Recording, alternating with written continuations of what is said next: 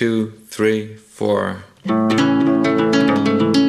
La Cultureta, Rubén Amón.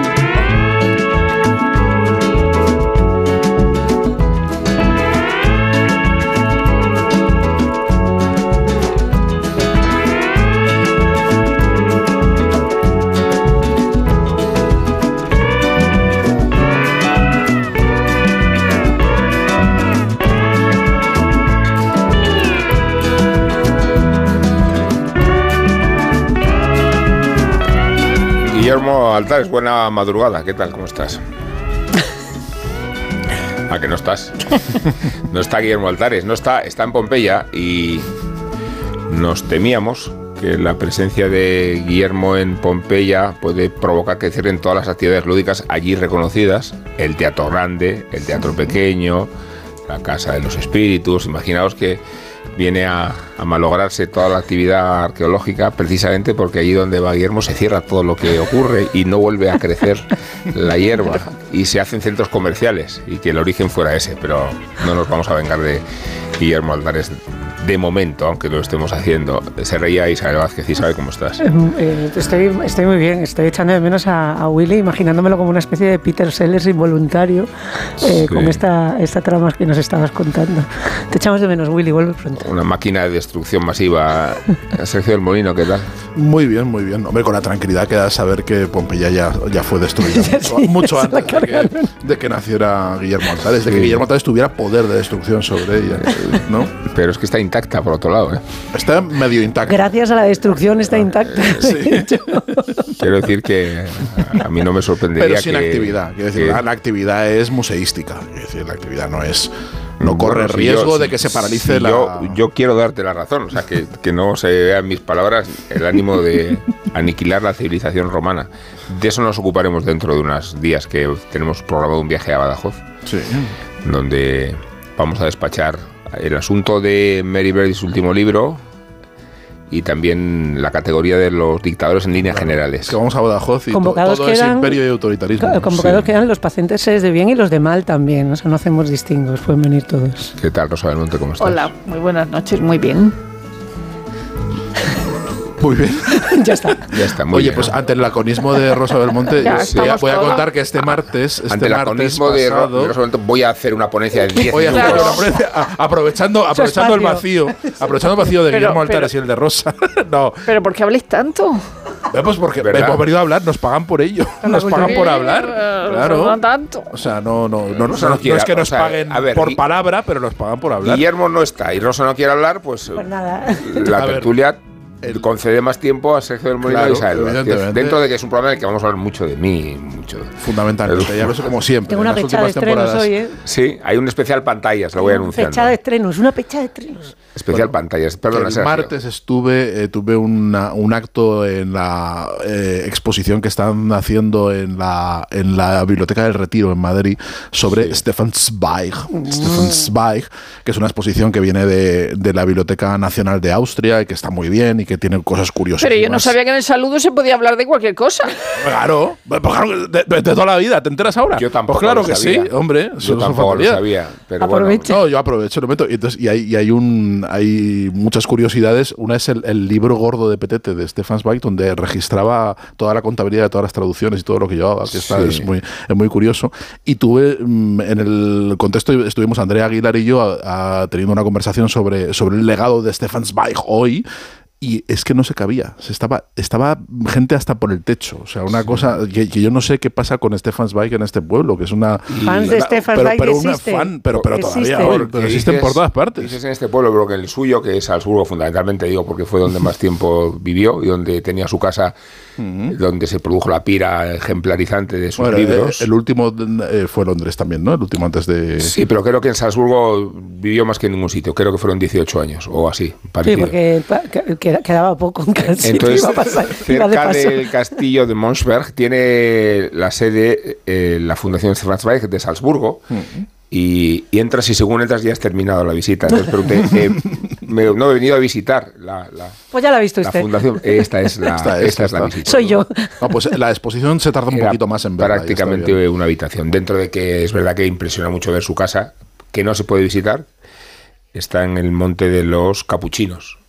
eh, capuchino en, en- Capuchinen. en- en Berg. En- Capuchinenberg. En Capuchinen. Lugar extraordinario. ¿Qué quieres, ¿Qué quieres en ese caso, Rosa, ante la oportunidad que te brinda? No, que Rosa no quiere hablar. Rosa no quiere hablar. No, pero es que yo no, No. tengo por qué hablar por hablar. Es- no, no, si hablar por ¿Cómo hablar, no. la primera vez? Es que Eh, también. Desde el sé. momento que le ha reprochado a Sergio eh, haber aireado aquí eh, una de sus actividades culturales de la semana, has dicho tú, ay, no sabía que se podía. Entonces yo he interpretado que querías hacer alguna alusión a tus recientes era- experiencias. Era, un reproche sordo y No, yo, yo lo, amargo. escri- lo, lo he escrito en mi columna de hoy. Eh, el, el martes, precisamente, que estuvimos en la jura de, de la, de la princesa de Asturias. Por eso no veniste O sea, a la charla. lo, no sabía el frío que hacía. Yo estaba pensando todo el rato en la infanta Sofía. El- o sea, ver, ver por en- eh, desde arriba el Rolls, el Rolls descapotable, que es el que iba cristalado, es tan impresionante como Sí. ver la cena de Salcillo desde un balcón. Estoy de O sea, es acuerdo. una cosa alucinante. O sea, es una de las grandes. Que, que sí, que tenemos obras de arte que son pinturas, eh, edificios, catedrales. Pues eso es una de las obras de arte que De- tiene el- España, Bueno, Marinetti- el ejército de tierra. Marinetti decía que un coche tiene más belleza o puede tenerla que la Victoria de Samotracia. O sea Sin que- duda. Bueno, no, no, ese coche es, tal maravilla, tal mar- que he visto de arriba, o sea, que tuve el privilegio de ver desde arriba el, el coche. Sí, es que hicimos el programa de Alsina Os escuché, os escuché. en, Escuchamos, escuchamos. en perfecta posición Sí. cenital, cenital, Cenital. para asistir al- a los ceremoniales. Y, y pasando un frío Sí, importante. frío, hacía frío. Sí, porque para acceder al balcón habría que abrir Estaba la abiertas ventana. las puertas, claro. Sí, Claro. tiene sentido. Bueno, así se- os empapáis del ambiente bien. Sí. A El- título, a título preliminar, Isabel, ¿querías tú contar algún aspecto? ¿Tú ¿Qué, qué hiciste el ¿Alguna martes? anécdota de tu vida? ¿Qué El martes. martes? No, el eh, martes. Isabel? No, ¿Qué el martes mismo. Me parece He bien señalar el He martes. tenido una semana de lo más eh, convencional, eh, encerrada en casa escribiendo, o sea que, que no, más allá de los No débitos... pasó el Rolls Royce por debajo. de los débitos eh, familiares que con una fiesta de por medio siempre siempre suceden. No, se me ocurría hacer promoción eh, de cara al lunes que viene por la noche, no se tienen nada, nada que hacer, ustedes sintonicen a las 10.45 eh, la cadena que rima con el final de la anterior frase. Bueno, pues- Competencia. Pero además, los que hemos visto la serie, vamos a ver una serie nueva. Bueno, de hecho van a ver una serie nueva como la vio Rosa del Monte, que se equivocó con los capítulos y Y empezó empecé por el último. final. ¿Ah, sí? Eh, sí. Y te dio igual. Y le dio igual. Y me pareció que tenía mucho sentido. Luego, Sí, la, por eso luego la han la vi desde el principio, pero, tenía mucho sentido. Sí, Dijeron tenía- que dice Rosa Belmonte que esto lo han montado mal. Lo estamos contando Sí. fatal y es que se estrena en abierto Bosé eh, en Telecinco el, el lunes por la noche y es un remontaje de la serie en la que está todo los seis capítulos anteriores, solo que ahora son más largos y mm, se ha reordenado de alguna manera la narración. Así es que quien la vio la quiera volver a ver, pues bienvenido sea y quien no la haya visto, pues me encantará escuchar las opiniones Tiene- todos los tenemos a. Isabel Vázquez de guionista de la serie. Eso es. Eh, La hemos colocado. Porque este programa tiene Sí. influencia y luego. Estaba el otro día pensando si inauguramos el género o un amigo, un libro o un amigo, una obra. un poco así. ¿no? Es Que vaya pasando, de- ¿no? Pero sistemáticamente un amigo nuestro que haya hecho algo, publicado algo, como vino el otro día Ángel Antonio, pero hacerlo todos los. Todos, Todos los sí, es verdad. Es el espacio de nuestros amigos o nuestros espacios. Que Ha venido a es divertirse a la cultureta. cultureta. y el del otro día estuvo bien cuando vino Ángel Antonio. Tendríamos que tener invitados más a menudo. Esto es una propuesta para el jefe. Sí, sí, la acabo de hacer yo. De sí, hecho, sí, es, sí, es curioso Pero que, digo no solamente el espacio, digo pre con presencia. No, había entendido que era el espacio de la obra, no que viniera el amigo en sí. el No, no, amigo, tiene que ver. No, no, no. El, Ah, viene genial, el amigo. lo había entendido yo mal. Tiene el- viene el amigo. Lo había entendido mal. Bueno, os voy a exponer unas músicas verdianas, si, Qué os- bonito. si os parece. Verdi siempre.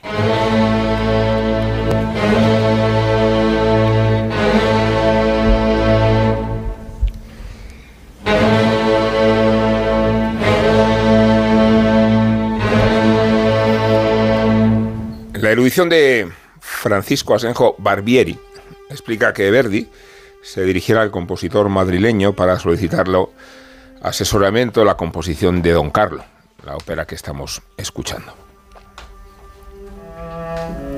Quería el maestro italiano que la música de la corte de Felipe II respirara a España y se le ocurrió sondear la cooperación de Barbieri, aunque el autor del Barberillo, de Lavapiés, se negó a hacerlo sin miedo a originar una crisis con el Teatro Real.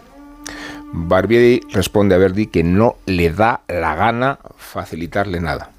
No de manera directa, sino interpuesta en una carta que remite al tenor Fraschini, amigo común de los compositores y mediador de una disputa estrafalaria cuyo origen se remonta al desprecio que sintió Barbieri cuando Verdi regaló en Madrid para el estreno de La Forza del Destino.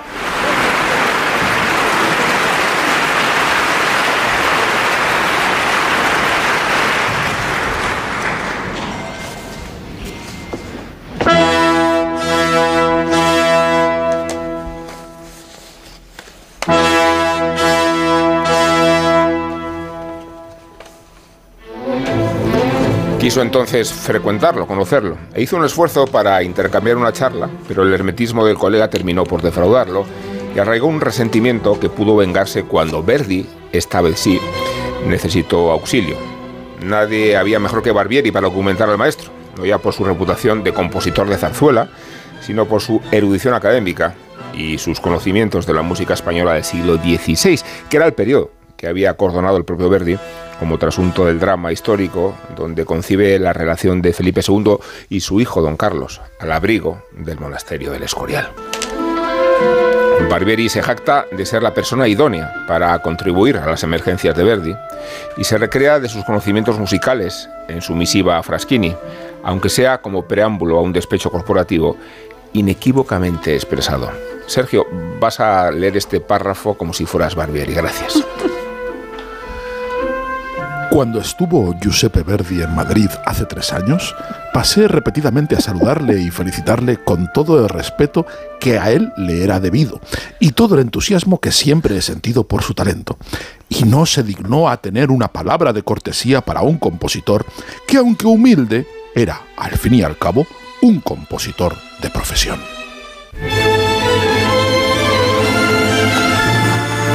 El orgullo de Barbieri, aquí tenemos el preludio de Pan Toros, muy verdiano por cierto, no alcanzó a disuadir la concepción de Don Carlos, ya lo sabemos, ni contradicó que Verdi perseverara en los hallazgos idiomáticos que podían caracterizar la ópera española, pero la quería entre ambos. Tanto refleja la personalidad del polifacético intelectual madrileño, como redunda en la defensa de la idiosincrasia de la música nacional. ¿Por qué se le discriminaba a la zarzuela? Se antoja legítimo aceptar que no había en España un talento musical comparable no ya al de Verdi, sino al de Rossini, al de Bellini o al de Donizetti, mucho menos había una alternativa equiparable al dominio del lenguaje que desarrollaron Verdi y Wagner en la cima de la creación del siglo XIX. Estamos en la época de Chapí y de Barbieri, primero, luego la de Bretón, la de Albéniz y la de Granados. Tantas veces resignados a pluriemplearse como compositores de zarzuela o a instalarse la incredulidad del veto con que los castigaban los programadores. No se llamaban así, programadores culturales, pero sí desempeñaban las funciones de organizar la actividad musical y se dejaban influir por las corrientes predominantes. La música española se resentía de un hábitat enormemente hostil, más todavía cuando el gran siglo del desarrollo operístico, el XIX, coincide con el aislamiento internacional y decadencia españoles.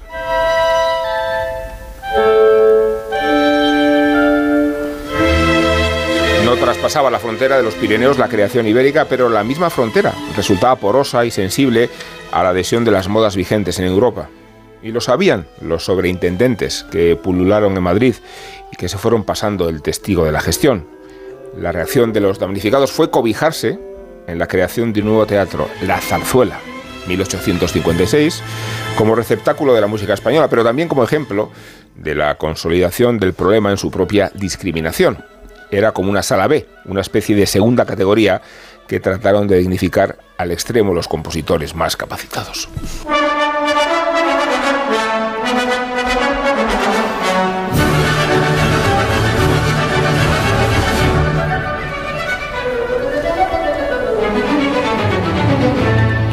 Defiende Ruperto Chacpi, ahí tenéis la revoltosa, la idea de la zarzuela grande y se adhieren a su causa Barbieri, Gastambide y el propio Arrieta, engendrándose una suerte de batalla entre la zarzuela y el real como expresión de una calorada contienda de sensibilidades.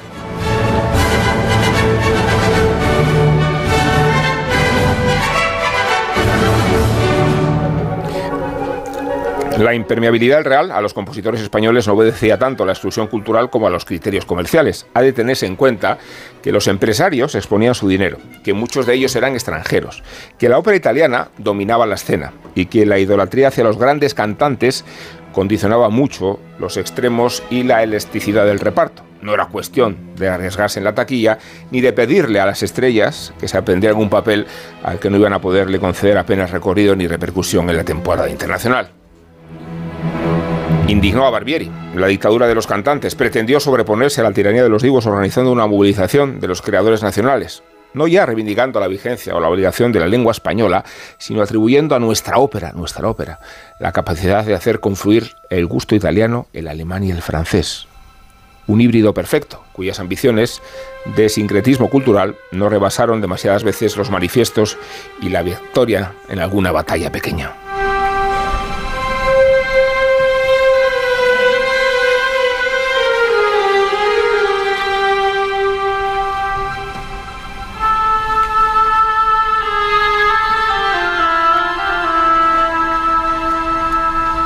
Barbieri y sus colegas fueron víctimas de una tormenta perfecta, aunque es más sencillo amontonar los motivos que jerarquizarlos.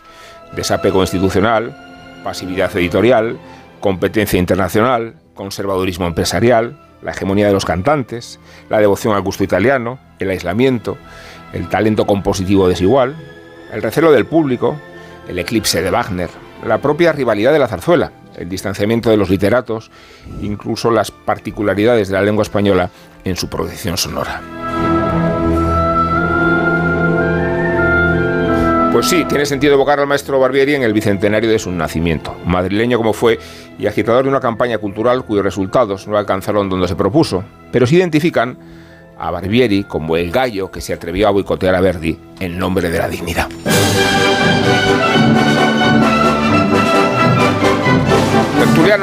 Tiene sentido evocar a Barbieri porque se representa en Les Arts un montaje excelente de pan y toros con la firma dramatúrgica de Juan Echanove.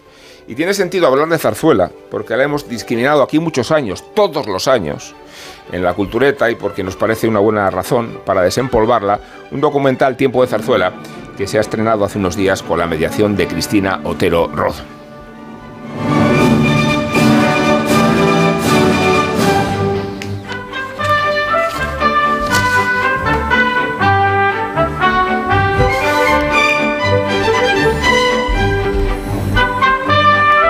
Así que hemos de responsabilizarnos nosotros también de haber discriminado durante tantos años la zarzuela. Sí, el documental es, es espectacular, es, bueno, excelente, es- es excelente. excelente, excelente. Va desde, desde la- el origen. o sea, eh, yo creo que está, está muy bien equilibrado en el tema eh, didáctico y de, y de mm, también de disfrute para cualquier persona que realmente entienda de zarzuela, eh, admire la zarzuela y la, y la tenga bien integrada, porque tiene eh, la suficiente información como para, para que un neófito se pueda acercar, eh, pueda ser accesible y tenga afición, pero no subraya, no está todo el rato, eh, digamos, dando por supuesto que tienes que ir aprendiendo con el documental, lo cual está muy bien porque lo hace muy, muy agradable eh, pues, eh, para gente que podemos tener, digamos, un, acceso intermedio, una, una, afición eh, entusiasta, pero es verdad, como bien dice Rubén, yo creo que la, que la, que la zarzuela la dejamos de lado y la, la damos un poco por hecho todo el rato, no, no le damos la, la consideración, sobre todo la considera- eh, consideración musical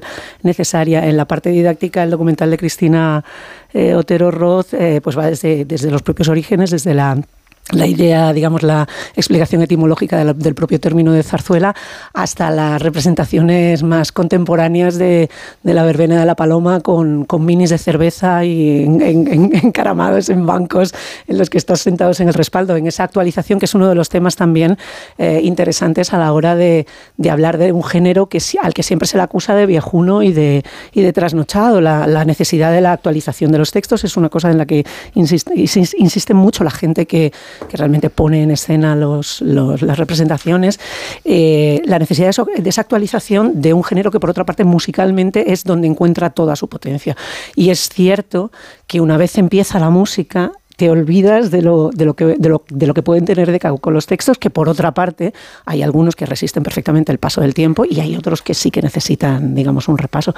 En ese sentido, el, el, documental, desde luego, para, para cualquier persona que tenga cierta curiosidad y deberíamos tenerla más a menudo, es 100% recomendable. Ah, es el espacio, es tu espacio. Bueno, es, que, es, que, luego. Bueno, eh, Rosa ha venido sin ganas de hablar hoy. No, no, no, no, no, que va, que va. Además, sobre el documental tengo muchísimas cosas que decir. Eh, eh, lo he visto con mucho gusto, el, el, el documental de, de, de, Cristina Otero Roth, es decir, en este sentido de que es una historia de la zarzuela que está hablando con la gente que hace ahora mismo zarzuela, que me parece importante, aunque casi todas las representaciones, para que se vea lo, lo restringido que está el, el, el, género, están en el Teatro de la Zarzuela, es decir, donde se hace lo bueno es en el Teatro de la Zarzuela. Y entonces sale eh, la gente que hace zarzuela, incluso Bárbara Yuk, que, es la nieta de, de, Nuria Esper. Luego sale gente así como un poco peculiar como Mario Gas, que, que, habla sin artículos y dice en tabernera o en gavilanes. Bueno, yo defiendo eh, o sea, la, actividad de Mario Gas como divulgador de la zarzuela. Eh, no se ¿Pero puede por qué dice en tabernera o en gavilanes? Bueno, pues porque habla así. Pero Mario Gas es de, de las personas con más responsabilidad en España que más se ha tomado en serio la zarzuela. O sea, Mario Gas en sus, eh, su tiempo como director del, del, del español se empeñó en meter una zarzuela y terminó metiendo una zarzuela que en ese momento.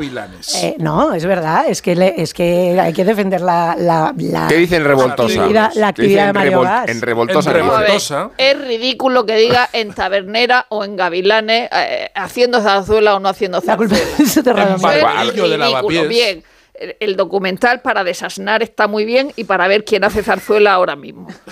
Eh, está bien. Y luego para recordar cosas por ejemplo, como la zarzuela cubana, que es una cosa que no tenemos en la cabeza habitualmente.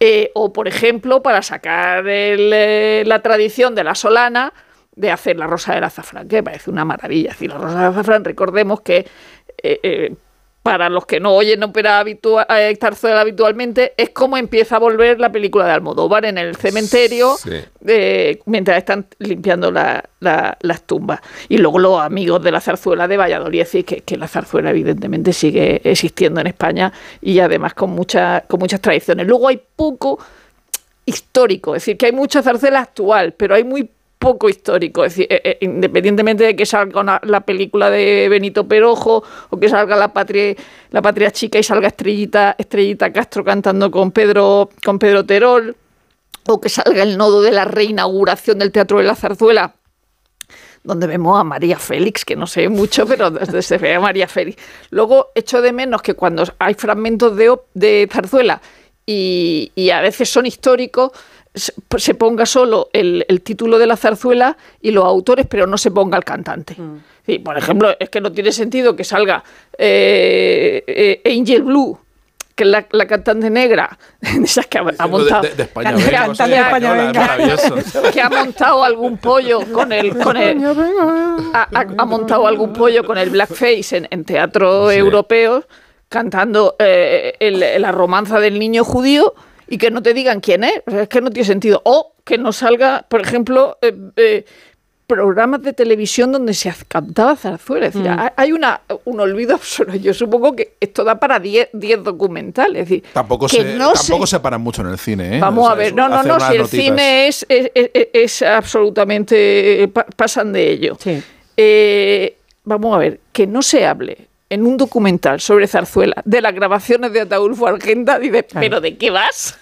¿De qué vas? Eh, es cierto que a lo mejor se lo está guardando para hacer un 10 documentales sobre las grabaciones de ¿Son grabaciones de televisión española? No, no, vamos a ver. vamos a ver. a ver, porque estamos ah, hablando de, televisión, pero no, Rosa, la, ausencia de televisión puede ser una cosa, que no lo sé, pero puede ser una cosa de derechos, porque la, recurrir a imágenes de archivo de televisión española es carísimo. y, es el horror, y, es, y es el horror pedirlas y, el, que te las deja. Son cosas distintas. Eh, hay una cosa que son las grabaciones de Ataúd. No con nosotros No, no, claro, pero es que no me dejáis ni terminar Vamos a ver, cuando se hacen eh, las producciones de Atagulfo Argenta, que luego dan lugar por la gira que hacen de las cuatro o tres zarzuelas que graban, que, que representan, con la Casa de Discos Columbia y se hacen las grabaciones en el Teatro Monumental, o sea, eso es patrimonio de la historia musical española. Vale, pero si es de- pero si es de televisión española- Pero que no hace falta, en el caso de que no tuviera nada, que no es de televisión española, que es de, eh, de- de- de discos, Sí, Alhambra, de discos Columbia, de discos Alhambra, no se puede... eh, ha- hay un personaje que creo que, que- que al que el que dice que se había colado de niño en, el- en la reinauguración de la zarzuela o algo así, Sí, que la vienen a buscar. que sí. habla de Inés de Rivadeneira. O sea, es que esa gente, a Manuela Ausencia, a Inés Rivadeneira, o sea, toda esa gente no se la nombra. Y no se nombra a Ataulfo Argenta y todo el catálogo de las grabaciones. Esa una.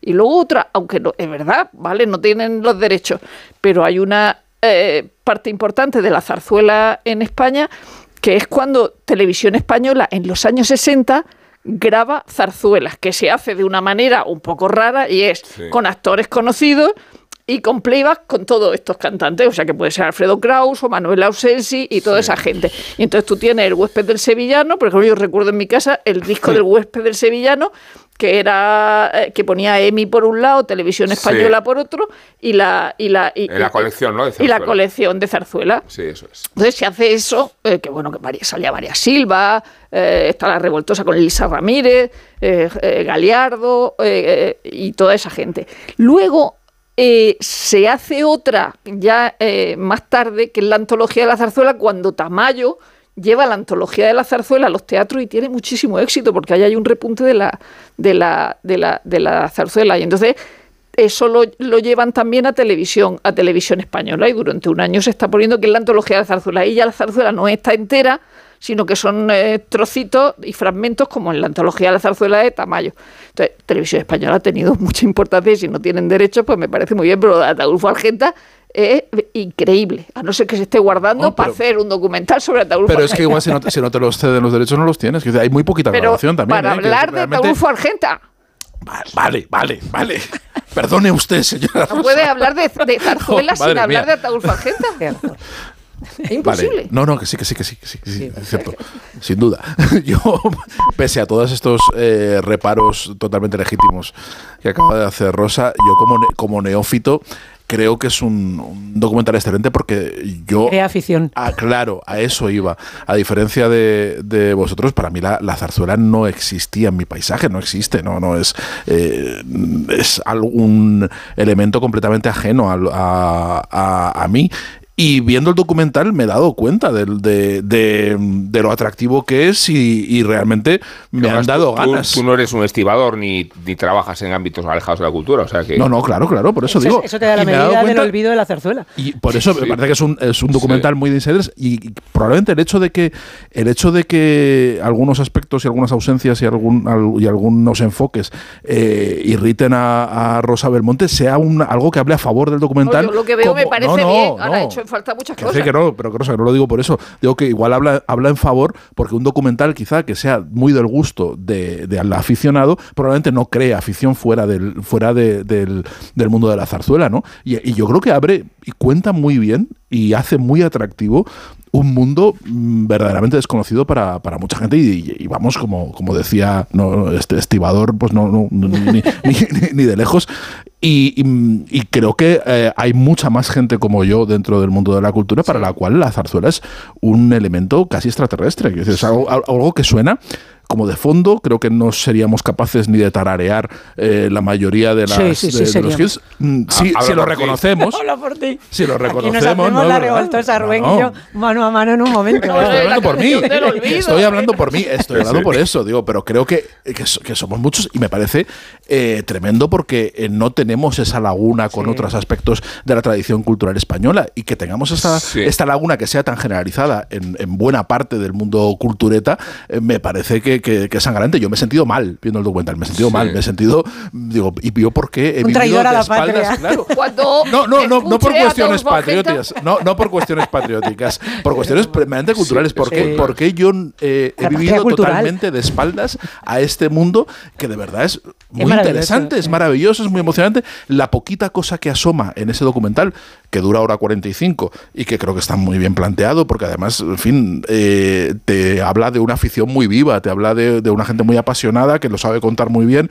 que está muy bien editado y que, y que, y que te introduce muy bien dentro de, dentro de este mundo, ¿no? A mí, a mí me, yo termino el documental con ganas de, de abrir en la pestaña del ordenador Abónese. siguiente el Teatro de la Zarzuela y abonarme. Claro. me, me- me dieron ganas, de verdad. Y lo que me, me apetece muchísimo ver una zarzuela. Y creo que eso es el mayor elogio que se le puede hacer a un documental de este tipo. Antes, os decía antes que está en cartel en la producción que hizo el Teatro de la Zarzuela de Pan y Toros, que es de Barbieri, que además habla sobre los liberales y, y aunque se considere que es denigrante el trato este hacia la tauromaquia, en realidad ya veréis si veis la zarzuela que as- Barbieri se coloca con los toreros.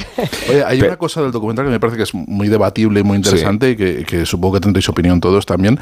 Y yo, yo la tendría si, tú, si, si, si hubiera accedido a los textos.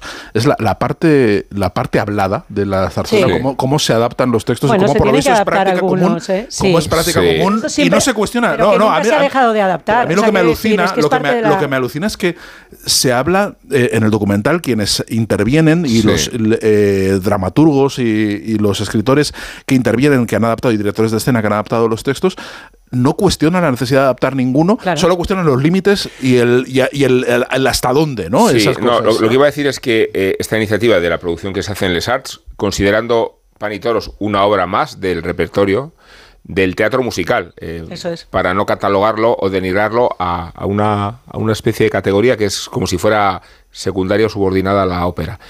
Eh, de hecho, tiene la zarzuela un... Un propio género chico. Que, pero, además, pero- ¿no? pero- El género ínfimo luego también. No, es que, No, se, es pero- que se, no, ese- pero se cuando- atribuye lo de género chico a la Claro, zarzuela eh, cuando no, no, no, es, es el género no, chico. es, no, el género, chicos, Es el- es la zarzuela, exclusivamente alude a la duración Sí, sí. de- del título Eso y a nada más, pero ha venido a generalizarse como la expresión denigrante del propio género, confundiendo toda la zarzuela con el género chico.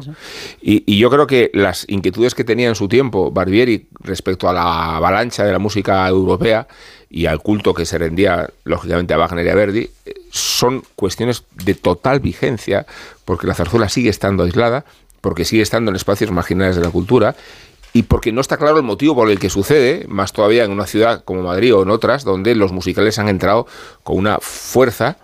Yo creo que sí que está claro el motivo.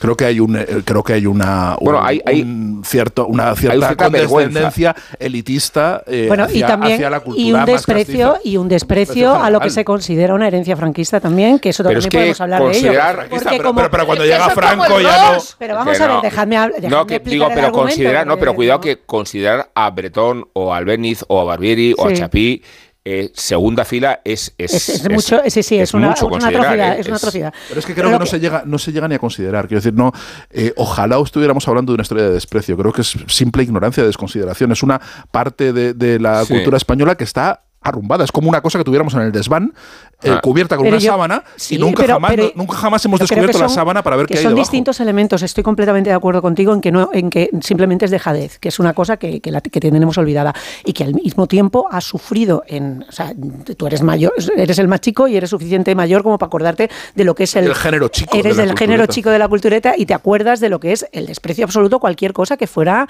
eh, del terruño. O sea, la copla ha sufrido los últimos, o sea, ha- se ha beneficiado en los últimos años Ya, pero de una también- pero recuperación también me que la acuerdo- no, zarzuela no, no, no, Isabel, pero de- y- yo de lo y- que me y acuerdo- era porque no, eran vestigios. Isabel, Isabel, de lo que, ¿Cómo me, no? de lo que no, pero de, la de lo que me acuerdo más que de la del desprecio, me acuerdo de los textos de Vázquez Montalbán y de las intervenciones de Vázquez Montalbán. Quiero decir, yo, yo me acuerdo más de eso y me acuerdo de, de una vindicación que es con, lo- con la que yo he crecido de eh, una parte de la cultura popular española que sí que ha, est- ha estado denostada y despreciada muchísimo tiempo y, me- y yo he vivido esa recuperación. No la he vivido con la zarzuela. Pues eso, pero No eso es exactamente lo que estoy diciendo, no pero que hay que al mismo tiempo que no ha tenido la recuperación que ha tenido la copla, no ha tenido también un desprecio doble. La in- la- el, el- el desaste- el- el de- el de estar desasistido, el estar completamente olvidado y al mismo tiempo el desprecio de cualquier cosa que lo inmediatamente anterior que te recuerda no es a una producción de pan y toros eh, por todo lo alto en el Teatro de la Zarzuela, es a la representación de la verbena de la Paloma de. Concha Velasco con Vicente Parra doblados, con eh, de de Heredia, que esas son las últimas, los últimos recuerdos que la gente tiene de ver zarzuela, que es cuando la zarzuela en los años 50 vuelve a tener una recuperación, en el 50-60 eh, sobre todo, y el régimen también se la apropia como otro de los símbolos a reivindicar eh, tradicionales. Pero- es verdad, Rosa, o sea, eh, hay mogollón de producciones. Pero eh, qué apropiación, o sea, de- vamos a ver, Bueno, volvemos a Barbieri porque es el importante aquí, es decir, eh, eh, porque además es el intelectual y la, y la profunda élite, es decir, Sí. cuando hablas de élite, ahora mismo es que ni se te ocurre a quién, a quién nombrar, en el caso de, de Barbieri era la élite, es decir, era intelectual, era, era gestor, era músico, eh, se relacionaba con Sagasta, con Serrano, con, con- los políticos y además desde el punto de vista literario, porque era un gran conocedor de la literatura española. Eh, eh, era to- todo lo que se puede ser en el, en el siglo XIX. Es decir, y entonces, evidentemente, él recoge ese, ese momento que hay en España, que desde Carlos IV se intenta hacer una ópera a la manera italiana y no se consigue crear una ópera española que, que- pueda competir hasta que y entonces él da con la con la con la idea de, de- de- de- del género retomar ese género ese género barroco eh, que, es la zarzuela y hacer lo nuestro, es decir, el, el- el- no aparte del desprecio a, a Verdi, también tenía el desprecio a lo francés. Pero es verdad que lo que hacen es eh, imitar o tomar como ejemplo la ópera cómica francesa. Y entonces el público lo que hace es reconocerse en la zarzuela y divertirse. Y entonces eso también pasa en la época de Franco, que la gente se reconoce en la zarzuela y se divierte en la época de Franco y ahora lo que pasa es que, oye, mira, A ver, que hay gente Poner- que no sabe ver, quién es Nabokov una- No, por alusiones. Por No es que yo, no es que yo esté de acuerdo, yo estoy intentando, digamos, analizar las razones por las cuales se desprecia la zarzuela. No digo que esté de acuerdo con que haya una apropiación o no la haya. O sea, que, que es cierto que durante el, el régimen hay una recuperación de símbolos tradicionales y uno de ellos es la zarzuela. Y que que posteriormente la gente lo rechaza Pues por eso. No se le ha estoy- ocurrido. pero que yo no estoy de acuerdo con eso.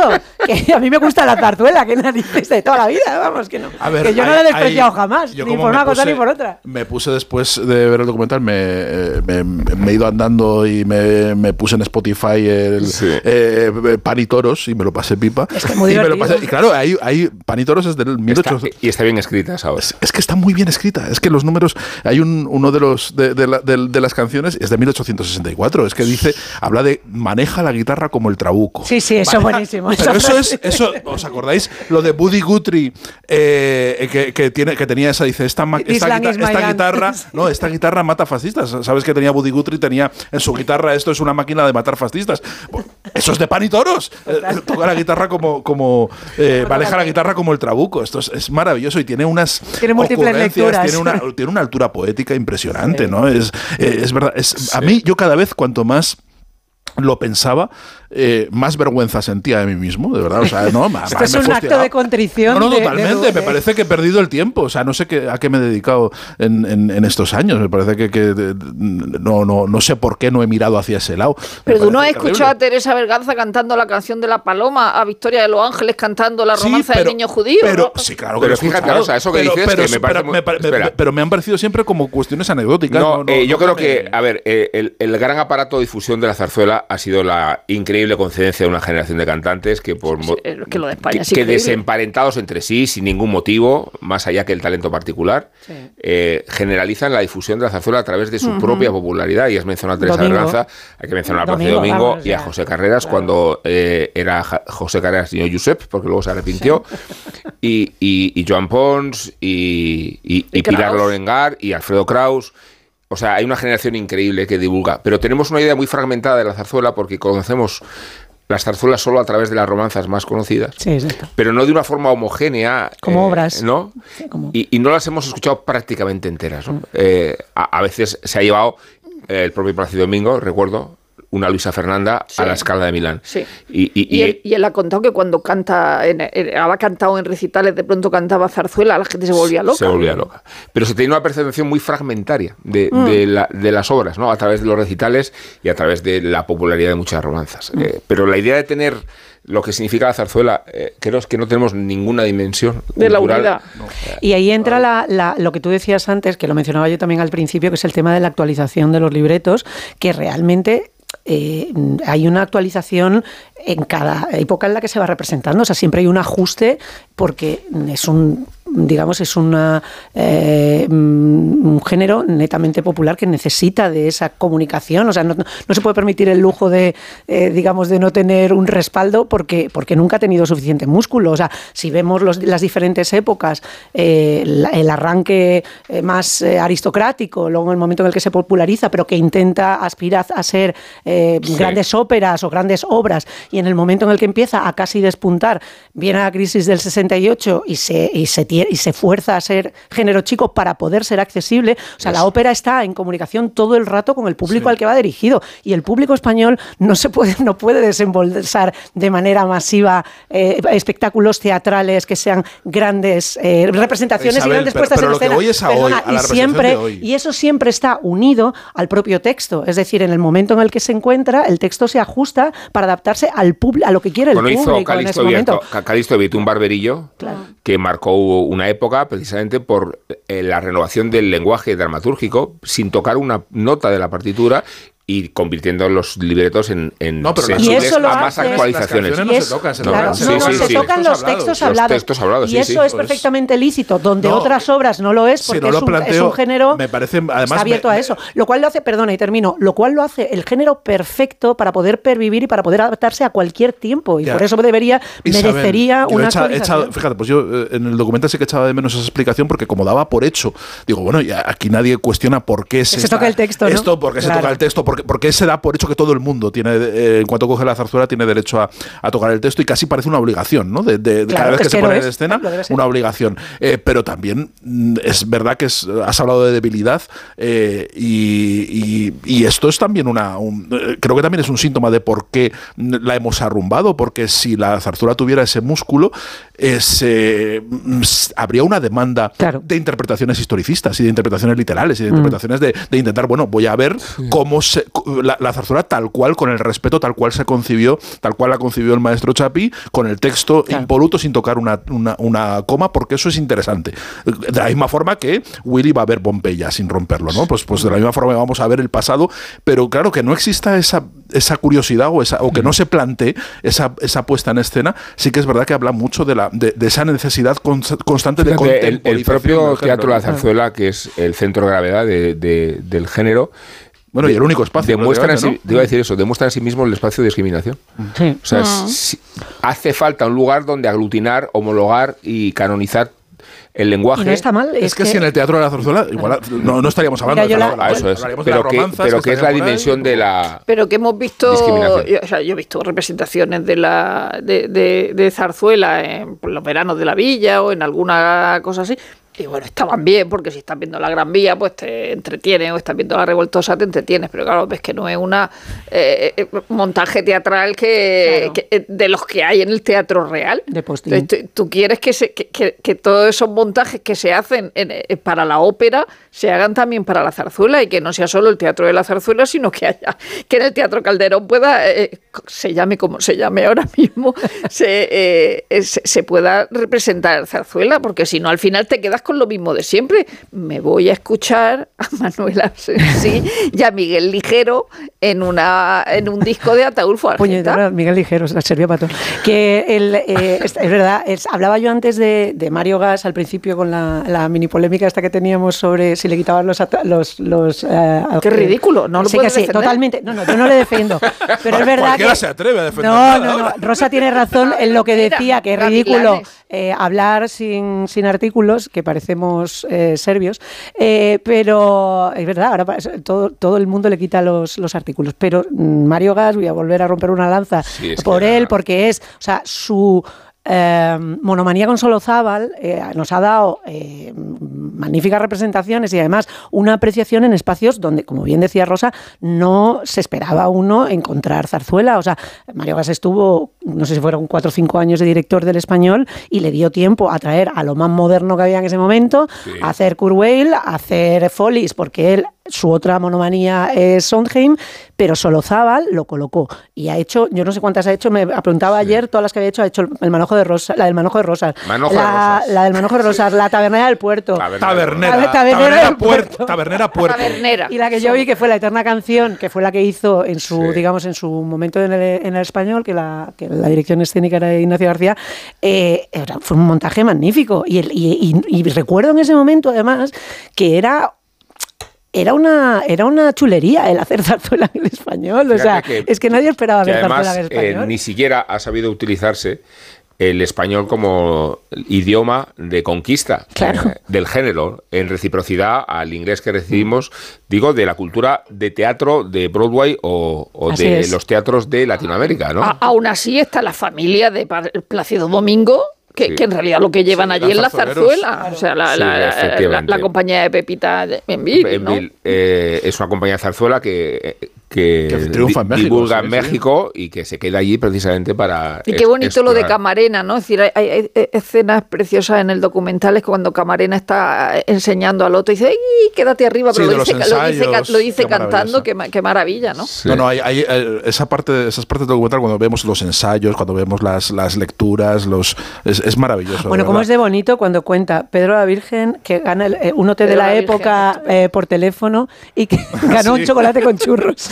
Pero un concurso, un, co- concurso de cantar la partitura de Solozábal. radio. Ya no sonaba, sonaba en el teléfono. Sonaba en el estudio, tenía que descolgar. Entonces él oía el, el piano que estaba en el Y estudio. tenía y que él cantar cantaba. con la partitura desde casa y le regalaron un desayuno de Bueno, chocolate con churros. Pero él recuerdo- cuenta en otro sitio, no, no, no en este documental, él, él cuenta en otro sitio cómo le llamaban zarzueleros, Sí. o sea, los cantantes de zarzuela les ca- llamaban zarzueleros como una cosa denigrante, es decir, no sois cantantes de ópera, sois cantantes Y eso que él zarzueleros. consiguió papeles de ópera, Sí. llegó a cantar en la escala, eh, tenor cordobés, extraordinario Sí. cantante. No recuerdo quién contaba en el documental que. que, que, eh, que, mm, eh, ¿Quién era? Eh, ay, eh, Nietzsche. Que, Ah, sí, lo de que vio. que vio, vio, Una vio, vio una representación de la Gran Vía, o como diría Mario Gas, Gran Vía.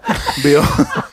Vio y que salió y que, y que, y que escribió Que era lo directamente a había Wagner sí. diciéndole Wagner, Wagner, madre mía lo que he visto, qué No se te va maravilla. a ocurrir esto a ti en la vida. Esta, esta representación de los, De de, ladrones. de lo- de los ladrones, que luego es verdad que cuando, cuando Soy la ves, lo- rata yo fui a verla. primero y yo el segundo. Mira, la que Eso no, no es- cantaba o no pero es cantaba. que eso, esa parte es la ópera de cuatro cuartos de Claro, Bertolt Brecht. claro. Es, Claro. es máquina Es- es- baja. es máquina baja. Claro, son tres ratas. Y Es hay una cosa musical también muy buena, no sé si la cuenta Milagros Martín, no sé si es ella o otra, que dice la dificultad, la gran dificultad de hablar y ponerte a cantar. Es decir, de, de, de tener cambiar el- la voz, de la voz eh, eh, mientras estás haciendo las partes habladas y luego ponerte a cantar que te puede hacer daño porque no, no, no es una cosa natural. Otro de, las, de los elementos que, que recordaba, ¿os acordáis de los europeos, de la, de la biografía aquella de Pauline Viardot y de Louis Viardot y tal, Sí, que, que no. leímos en el confinamiento, que recordaban que el principio de las, de las fundaciones de las sociedades de autores y de reivindicación de derechos venían a partir de las partituras de ópera que se pirateaban por todas partes y los autores... Sí, en España existen en es- y en España es efectivamente Chapí quien funda la primera sociedad de autores para, para protegerse de, de los editores y, los, y Hombre, de los... es que la cantidad de... de de- teatro. de- a- hay unas 11.000 zarzuelas, Mm. de las que se suelen representar solo unas 100. O sea, es que lo que hay por ahí escondido es alucinante. Hay Nada, vayan zarzuela, ustedes a la hasta- luego zarzuela. cuando hacen el repaso de la internet. Por lo hay menos zar- el número. Hay zarzuela en Filipinas, en zarzuela- hay zarzuelas en Tagalo, eh, que, que además lo llaman zarzuelas Zarzu- en Tagalo. Ver a los filipinos también, pero tiene todo o el es- sentido del mundo. Sí, claro. Y luego el- el- hay una parte también que está muy bien, que es acercan al, al, digamos, es- después del, del género chico, que como bien decía Rubén, tiene que ver con la duración y no con la calidad de, la, de las obras, porque hay grandes obras que son, digamos, Había dobles programas, es eh, que hay muchísimas óperas. Y cuádruples, cortas. eran cuatro Hay horas. muchísimas, o sea, a, a, a Pagliacci y a Caballería Rusticana, o no se Eso les es. ocurre calificarlas de género, género chico, porque duran una hora y diez, ¿no? O sea, eso es, eso es. Y, es- y el- y- y- pero luego sí que van incluso a la, a la parte más divulgativa de, de- de la zarzuela, que es la que toca ya con la revista y con los, con los, con las obras que son eh, algunas incluso las psicalípticas, ¿no? Las, las más verderonas y las más los- babilónico, psicalíptico. eso Sí. es. Y, y es una parte también muy divertida. O la, la noche de Que sale Celia Gámez. Eso sí, es. sale. La No, luna de miel en el Cairo de- y esa cosa que tiene tanto de jazz Sí, band y todo o, lo demás. O el dúo de la africana. Claro. Que Que, eso alude, alude a la africana de Meyerbeer, que era el compositor predominante del siglo- de finales del siglo XIX, y una zarzuela homenajea a la propia ópera Claro. y se pone en posición de sumisión para Sí. contarnos la peripecia de dos cantantes que actúan en la africana Claro. y de ahí viene el título Hombre, la- de la, es que la- de es la zarzuela de es- Fernández Caballero. la- o es sea, que ese tipo de el dúo obras- de la africana o Claro. dúo de la africana, como La diría corte Mario del faraón es una parodia de Aida. De Aida, claro, luego pero la noche, de- o sea, este tipo de obras que van juntando canciones y que al final los libretos o lo que las una es completamente irrelevante porque lo que son son una serie de números musicales, hay obras tradicionales americanas que tienen muchísimo renombre de autores que nos encantan, como puede ser, estaba pensando en Anything Goes de, de Cole Porter, que, que teatralmente no tiene ninguna validez, o sea, y es Cole Porter, o sea, y es un clásico que no se baja de Broadway. Y a mí Sí, me esa- chifla, ¿eh? Pero esa son- es la paradoja. tiene- lo, de que habéis, lo que habéis eh, dicho antes de cómo es posible que eh, una ciudad como Madrid, que, que está llena de musicales, porque eh, eh, lo de ahora ya eh, es increíble, Total. que no haya una zarzuela también. Venderle a los guiris. So- so- Las solo, hay- solo zarzuela en el os teatro digo que público. Las hay perfectas para estar Claro. 10 años en cartel. Claro. O sea, una, una Luisa Fernanda, una Diana Francisquita. O sea, hay títulos Total. de mucha Sí, sí. envergadura, ¿no? y luego, igual- luego, igual- eh, igual otra el- cosa de la, de la cultura popular. eh, cuando éramos pequeños, lo digo por Sergio, decir que, que- que no Sí. conociera la zarzuela. cuando éramos pequeños y leíamos Os digo yo solo, y leíamos zipizape, es decir, eh, Escobar escribe por el humo se sabe dónde están los zipizapes. sí. Eh, O sea, sabíamos perfectamente que, que lo original es por el humo se sabe dónde está el fuego. Del humo del cariño nacen los cielos. Tiene razón, don Sebastián, tiene muchísima Sí. razón. Bueno, yo, yo mm, creo si yo, que ahí la, la si yo lograra, Sergio, de una vez para siempre, dormir el alma, dormir el alma. Claro, te, te estoy hablando en chino, ¿no? Totalmente. Pero y una morena estoy y una rubia, hijas acul- del pueblo de Madrid, La ¿tampoco falda, te de, suena? la falda de. Céfiro. ¿Cómo de bonito eso? La falda de Céfiro, tío. Con C. Pues me estoy quedando como me estoy quedando como Nietzsche en, en Turín con, Bueno. Y el con pañuelo de. Crespón. No, no, pero pero creo que ¿Y soldado de Nápoles qué vas a hacer? eh, soldado- Bueno, sí, estamos mira. delirando, ¿eh? Estamos delirando. ¿Y mujer primorosa clavellina? No, mujer primorosa clavelina La no, que no iría a tengo. la verbena. Y caballero del alto plumero, Sí, donde sí, caminas tan Pero lo que tienes que hacer es cantarlo, no. Caballero del alto plumero, donde caminas de mi tan corazón. pinturero. Yo recomendaría- Yo, hacía un dúo, yo hacía un dúo, yo haciendo de soprano con Juan Luis Ah, yo, Cano. es que, yo, es que, yo es que solamente puedo hacer los, los tenores. O sea, yo como Sí, buena pues contralto solamente Y doy pianista, porque Yo solo puedo hacer de Miguel Ligero. Bueno, a- a- hablando de la pianista Pero Isabel dejadme, Vázquez. dejadme que, que a, Sí. los, a, los, ha vuelto, a los analfabetos, No a los analfabetos como yo que nos escuchan, por favor que se vean el documental de Tiempo de Zarzuela porque Sí, esa es la merece idea. la pena. es, es una merece la pena y es una puerta de entrada a este Sí. mundo estupenda. Sí. Que escuchen zarzuela. Que escuchen Zarzuela. Vamos a hablar de, de- de Victoria de los Ángeles y se conmueve Rosa del Monte. Pero antes vamos a escuchar a Nacho Ibernón que nos habla sobre la última película de Scorsese, partiendo de la banda sonora y la cosa, claro, va de indios.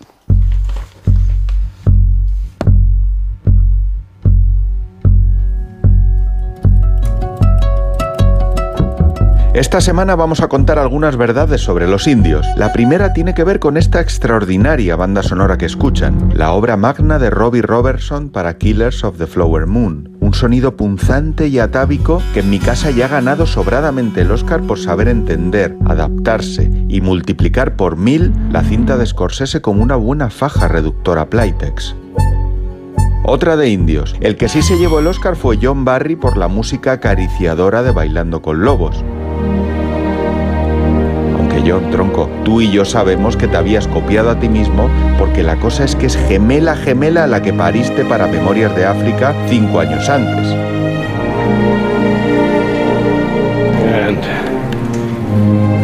Oscar. Para cerrar el tema de los asesinos de la luna contra Bailando con Lobos, coloco a Leo DiCaprio y a Kevin Costner en un ring virtual de Cowboy Fighter y proclamo que se me hizo más corta la peli toda de Scorsese que el primer episodio solo de Yellowstone, con el que Kevin reincide de vaquero. Ahora en serio, la serie es muy muy recomendable, enganchante, repleta de referencias a otra televisión ochentera plena de intrincadas movidas familiares. Te quedas pegado a la pantalla. No la he visto. Anécdota india, hablando de los Según algunas teorías fascinantes, el muñequín dorado que conocemos hoy como el Oscar podría ser una réplica del director mexicano Emilio el Indio Fernández, que por lo visto tenía tipazo gracias a la natación y el baile que se gastaba, y a lo que dicen algunos, se dejó convencer por su esposa Dolores para posar, convertirse en estatuilla y pasar a la posteridad. Otro día hablamos del Indio Fernández. Menudo historión. Más indios. Apartado final. Dedicatorias. Abrazo para Graham Greene, ese tatamka de Bailando con Lobos, que es que le como la cara. Tatamka. Para Will Sampson, el imborrable jefe Bromden de Alguien voló sobre el nido del cuco, que luego hizo escala en Poltergeist. They've been doing something to you against your will. But now you're feeling helpless, Para Sonny Landam, que es el indio que se hace el corte en el pecho en Predator, ahí a lo loco, para que lo cace el bicho hambriento de calorías y puedan así escapar Comando Terminator y Apollo Creed. Para Ricardo Montalbán, que lo bordó como un Cheyenne con trencitas de quinceañera en el gran combate de John Ford. Para Antoine Grisman, que es hoy indio colchonero de pleno derecho tras ser perdonado por la afición, pero que ya antes fue indio con cresta y cabellera rubia platino churiurdín en la Real Sociedad. Y por supuesto para el gran Marshall Bravestar, que era la bomba y nativo americano, además de sheriff mazao solucionador de problemas. Dentro vídeo. Hasta que un día, un hombre dotado con vista de halcón, fuerza de oso, agilidad de puma y oído de lobo, llegó para acabar con la terrible opresión. Este campeón de la justicia se llama Bravestar.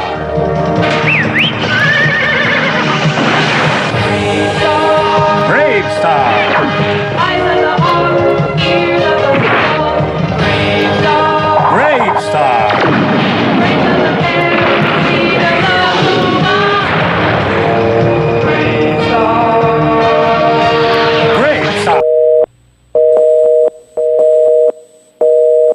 La Cultureta, Onda Cero. Llega el sorteo 11 del 11 de la 11, el sorteo que más da. Un momento, un momento, un momento. ¿Qué pasa? ¿Cómo que qué más da? ¿Qué más te dará a ti? Que son 11 millones. Vamos a ver cómo te lo explico. Como son 11 millones y 11 premios de un millón lo que da, pues es el sorteo que más da. ¿Pero cómo que qué más da? Pues tú mismo, pero a mí no me da igual. Son 11 millones, ya te lo digo. Vale, vale. El sorteo 11 del 11 de la 11. Un premio de 11 millones y 11 premios de un millón. El sorteo de la 11 que más premios millonarios da. A todos los que jugáis a la 11, bien jugado. Juega responsablemente y solo si eres mayor de edad.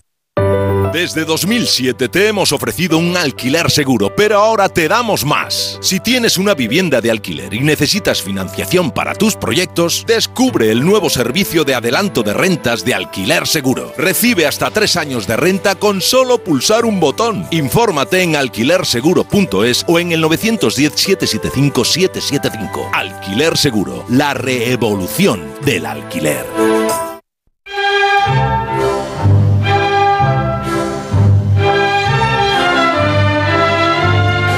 Cultureta, Rubén Amón, Onda Cero.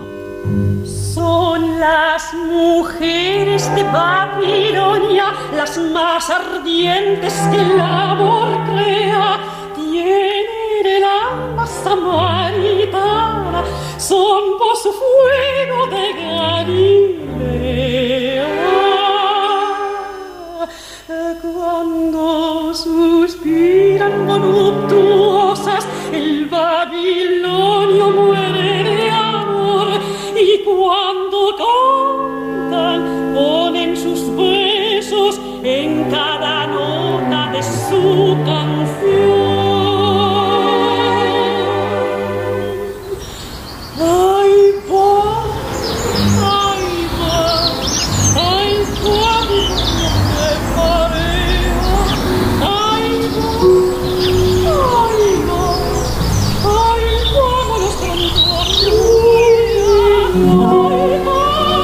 Algún momento de los años 30, la Universidad de Barcelona prohibió que la hija del Betel saliera a cantar a los jardines. La razón, los alumnos se distraían cuando esa niña, hija de un andaluz emigrado, cogía una guitarra para acompañar las canciones populares que escuchaba en casa. Su madre cantaba todo el tiempo, su tío tocaba la guitarra y el acordeón. Los domingos la familia se reunía para hacer música en la universidad donde residía. La niña se llamaba Victoria de Los Ángeles López García y con su nombre y dos apellidos acudió a una audición del Conservatorio Superior de Música del Liceu arrastrada por su hermana. Allí la rechazaron por ser demasiado joven, así que pasó la guerra civil cantando en el claustro de la universidad para los soldados y estudiando guitarra con el maestro Tarragó. A la niña la estamos escuchando ahora, en una grabación posterior, acompañada, sí, por la guitarra de Renata Tarragó, la hija del maestro. Cuando ingresó finalmente en el liceu para estudiar canto y debutó en su primer papel protagonista, la niña decidió omitir sus apellidos para llamarse como la recordamos ahora, precisamente en el centenario de su nacimiento, Victoria de Los Ángeles.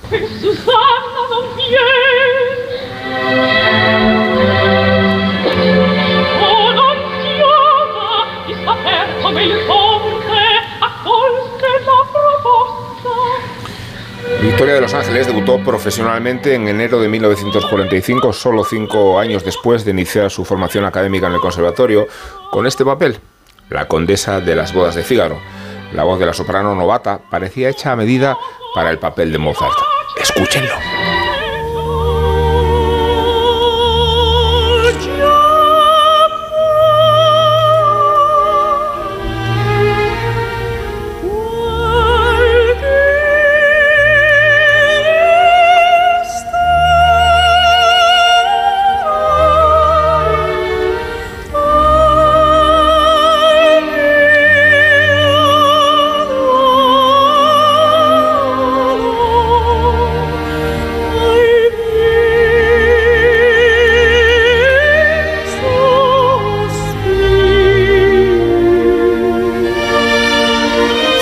De su primera condesa, cinco años antes, Victoria de Los Ángeles ganó un concurso de Radio Barcelona que evidenció un talento fuera de lo normal.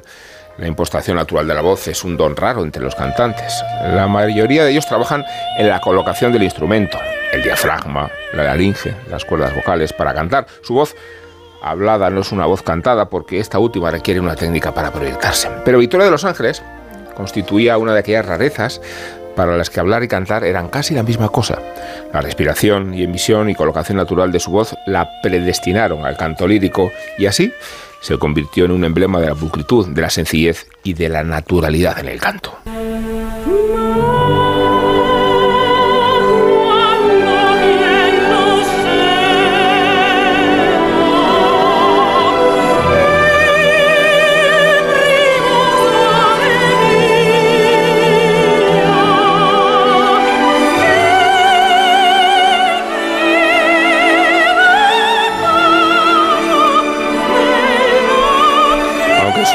Profesional fue el de la condesa de Mozart, del papel principal que obtuvo en una producción amateur fue el de Mimi, de la Bohème. Y años después, cuando la gran soprano Elizabeth Schwarzkopf la escuchó cantar la ópera de Puccini, se echó a llorar.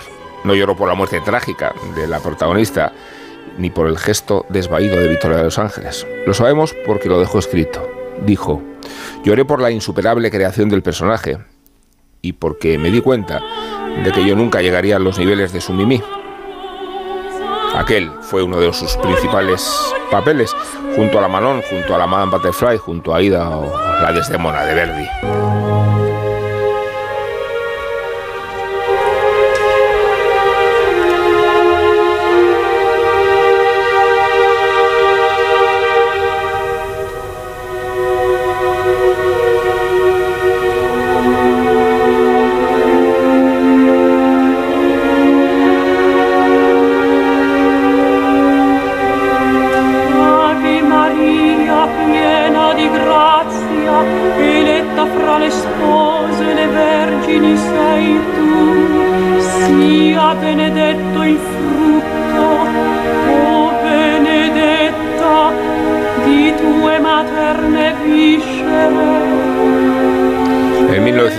1949 llegó el debut de Victoria de Los Ángeles en La Scala y después llegó todo lo demás.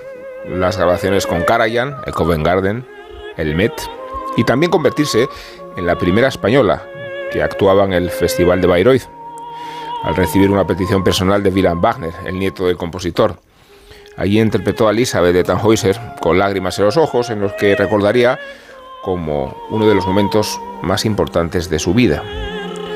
Lo señalaba Alfonso Garaté en el obituario que publicó en Melómano a la muerte de la soprano. Wilhelm Wagner contactó a De Los Ángeles al día siguiente de escucharla en un recital. Quería para aquel Tannhäuser una voz mística y espiritual como las tallas góticas de las catedrales españoles. El acontecimiento se recogió en directo.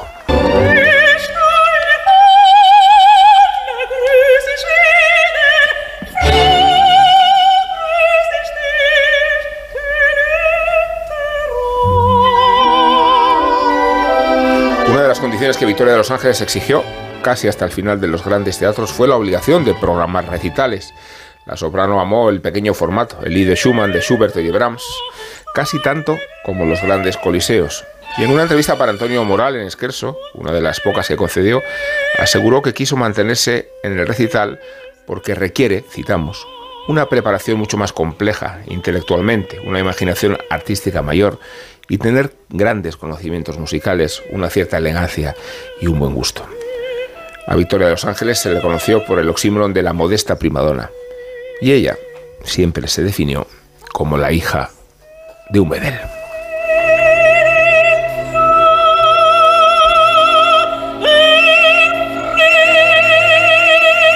Rosa, la hija del bedel, vaya carrera. Sí, además, eh, un bedel chiquitito, chiquitito, o sea, porque Victoria de los Ángeles eh, era baja, no era una señora muy alta, y cuando ve al padre al lado, dice, este señor cuánto, cuánto mide, ¿no? Eh, es verdad que el, el- el- el 1 de noviembre no se, cumple el centenario del nacimiento de Victoria de los Ángeles, que como hemos dicho antes, forma parte no de esa generación, aunque no son todos de la misma edad, una generación prodigiosa en España que no sabemos por qué se ha dado, es decir, con nuestra formación musical y con nuestras características a, la hora de, la educación musical, cómo es posible que Victoria, Teresa, Kraus, Plácido, Pilar Lorengar y toda esa gente haya, haya convivido, es decir, porque mayor, caballé, mayores o menores son de la a- a- han compartido han compartido escenarios, ¿no? A- a- esta mañana hablábamos de la, de la, de la inteligencia artificial que de Peter Jackson que ha, que ha que ha proporcionado esta nueva canción de los Beatles. En el caso de Victoria de los Ángeles ha- hay un montón de grabaciones que Emi no que, que tiene Emi. Y luego hay una cosa más importante Elena Mora eh, que su- fue su nuera eh, es presidenta de la Fundación Victoria de los Ángeles. Entonces cuenta que ella ensayaba en su casa con un, un magnetofón de bastante calidad y que se grababa a sí misma. Imagínate lo que puede haber de Victoria de los Ángeles guardado y, ya con la inteligencia artificial. Y ya dice Elena Mora que, que, que, que- sonaban bastante bien. Pues im- imagínate lo que, lo que puede haber ahí. Es verdad que eh, a todo habla mucho de la naturalidad, ¿no? Que, que a algunos le achacan que eh, quizá no trabajo demasiado la técnica por esa naturalidad de, de- casi de nacimiento, ¿no? Y que entonces a lo mejor no forjó unas bases que le permitieran seguir en la ópera durante más tiempo, porque ella abandonó la ópera pronto y se, y, y se dedicó al, al- al recital.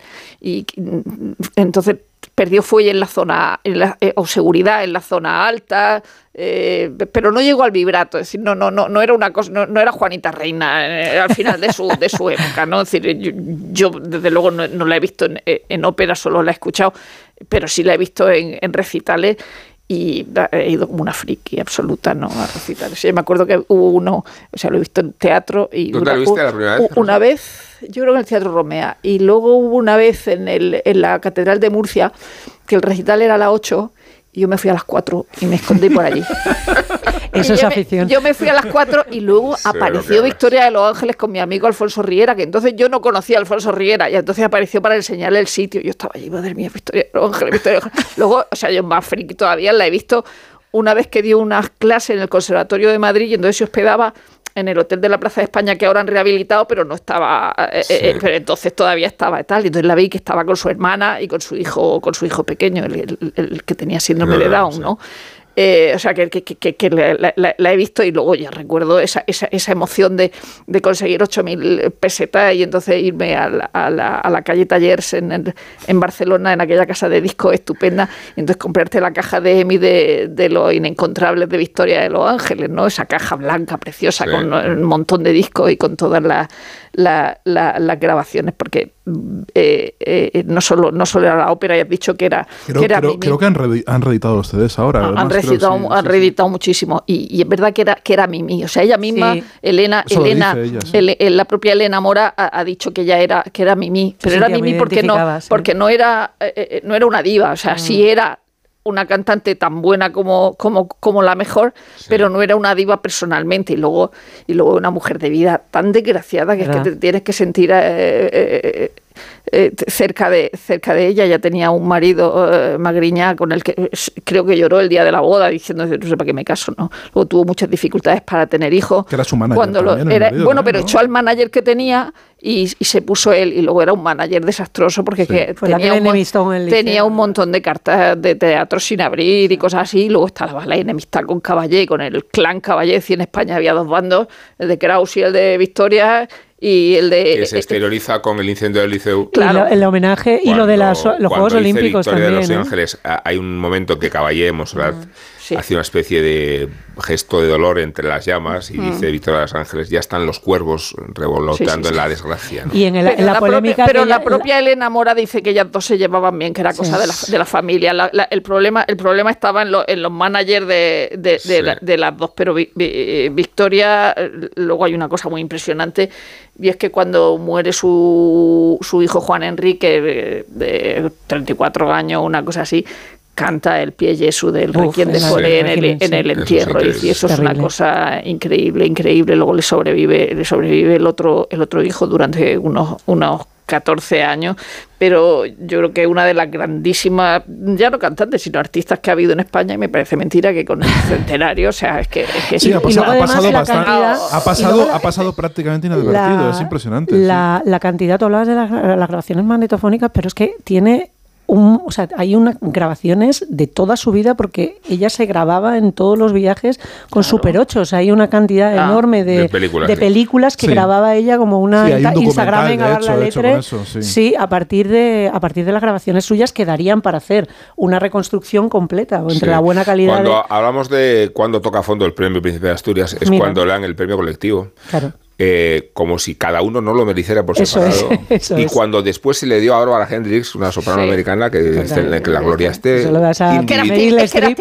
individualmente. Sí, Entonces digo que qué aberración, ¿no? Eh, la gigantesca carrera de cada uno. Y digo, sobre eh. todo la representación, o sea, Victoria de los Ángeles, en- en mejor- o sea, Rosa lo ha, lo ha expuesto, eh, no- vamos, es que no se puede explicar mejor, pero es que representa esa historia de Charnega eh, mm, eh, reconvertida en la gran estrella internacional. O sea, es una, una persona, es hija de un señor de Fuegirola y de una señora de Zamora, con una, una limpiadora, un bedel, eh, la preciosa historia de la niña que se cría con ese, esa inspiración y con ese influjo de la universidad, admirando a los académicos, a los estudiantes, como si fueran una raza aparte, como si fuera una Argentina. cosa intangible. Bueno, y Eso cómo, es. y cómo se la Y la- adopta y- y también cómo- y para, para que con, pueda, la, con la familia y para que cómo, pueda ser educada. Claro, y que es tal, que es una historia maravilla. bigger than life, es una, Es una con eso te hacen en Estados Unidos una, una peli que se te caen los Y lagrimones los como hitos, puños. los hitos de la carrera, tiene una carrera Claro. descomunal. eh, No, o no, lo de Bayreuth Claro, o sea, es alucinante. Lo de Bayreuth, lo del ella Met, canta, lo del Met, tío, ella que canta 60 más en Nueva York que en Barcelona. Claro, es que ha hecho Sí, mucho 68, Reina del Met. 68 representaciones de la Bohème. Es que la identificación que ella tenía con Mimi como una persona eh, que venía de, de la nada y de pasar frío, de, ma- de tener las manos frías. O sea, es que es una tía que cuando, cuando eh, Sí. sucede eso sabe de lo que está hablando. Ahora está preparando la Pep, enfermedad. Pep Gorgori un, un- un libro con, eh, sobre Victoria con las cartas de Rudolf Bing, el, el superintendente del Met, de- sí. del Met. O sea que te- tengo Es que muchísimas además- ganas de ver ese libro. A- a- Además, bueno, en el, en el, en el Met y las, los recitales que hacía y las giras que hacía por Estados Unidos, Claro. que estaba, vamos, constantemente, era su casa. Y, y, y además, como no le, no le gustaba la vida de hotel, tampoco le gustaba la vida de, de diva, especialmente, le gustaba una vida más hogareña, más. Sí, quer- quería más volver a casa todo el rato. Quería volver a casa constantemente y, y ella dice que además que no se sentía cómoda interpretando papeles de, de reina, papeles de, por eso le gusta de grandes señoras, por eso le gusta Mimi, claro, Mimi. Claro. Pero que hay una, una identificación y un sentir la música también de una forma muy natural que, que también en, eh, en, en un momento dado también eh, dijo que, que ante las ciertas críticas que a, a las que aludía eh, Rosa de, de, mm, que, que era bueno el elogio envenenado, ¿no? El elogio de, de, de, alabar su naturalidad, pero despreciar al mismo tiempo quizá ese, ese, ese último mm, Bueno, es verdad que remate dice técnico, Rosa- no, pero, pero lo que dice, lo que dice ella, que ella abrazaba la imperfección. Dice, yo creo que dice, es más divertida la imperfección. Lo, yo- lo llega a decir así, dice, es, más, es más divertido ser imperfecto, es más divertido jugar. Yo creo que hay dos esto, cosas. ¿no? Una es la naturalidad, y el- eh, que además tenía que ver con el timbre, con cómo aborda ella las interpretaciones. Y lo que hablábamos antes también de la zarzuela, que es esa imposibilidad de, de pasar del, del, digamos, de, de cierta naturalidad a cantar, que ella la tenía por el propio, eh, digamos, particularidades de su voz, con una facilidad, eh, el, el- el poder hacerlo de manera sin que hubiera ningún tipo de salto. Es cierto que existe esa naturalidad, pero es verdad, como decía también Rosa, que hay, y hay grabaciones en las cuales ella los agudos ya no los da, o sea, y además ella renuncia a, eh, y más allá de que sea una intención voluntaria de no querer, o sea, de querer hacer una interpretación Habéis- distinta. Es, en algunas áreas hay, en el momento en el que tú no das el agudo eh, o, o- o lo das con una, no, no hay imprecisión evidentemente, pero es, verdad que es, digamos, es una, una merma de la técnica que, que sucede ya más a, Saber, en un momento determinado, a, a partir de los 80 en adelante. Habéis hablado de, de las, de las grabaciones que estarán inéditas y a saber qué, qué, qué habrá ahí, que nos encontraremos eh, si en algún momento las, las editan y las, las limpian y las sacan, eh, pero su obra discográfica, la que esas, mm, eh, eh, eso que ibas a buscar a la calle No, no, lo inencontrable ya solo es una. u- u- pero, todo- pero- pero su, su obra discográfica es impresionante, ¿no? Y eso, eh, además porque ella vive la edad de oro de la, de- del, de- del, del LP y, del, y de los discos. y cosas ¿no? que ha es- grabado que no ha se representado como su hora angélica. Claro, y, y tiene algunos discos, bueno, maravillosos, los discos que hace con, con Alicia de la Rocha, tanto los conciertos Bueno, como claro. los Bueno, las sesiones bueno, de grabación. estamos en centenario de la Rocha también. claro, de la La- lo- Rocha. en los Hay una exposición en Barcelona de las dos. Eh, el libro de Ellas duetos- nacieron además. hoy no se habla. mismo- O sea, pero, pero, pero y- y- No, hoy no se habla, hoy no se habla.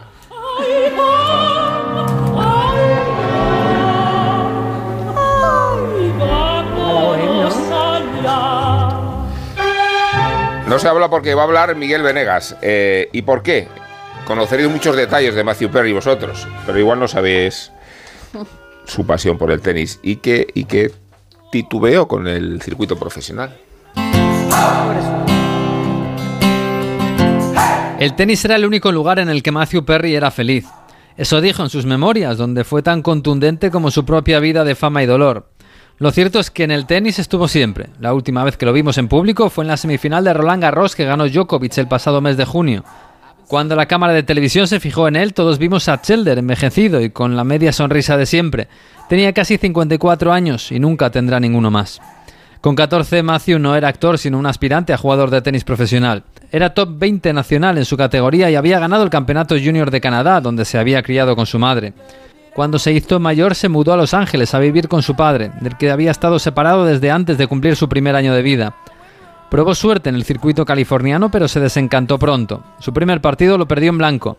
Venía de las pistas de Ottawa, de los lagos helados canadienses, y de repente tenía que jugar bajo el sol del Pacífico a 40 grados.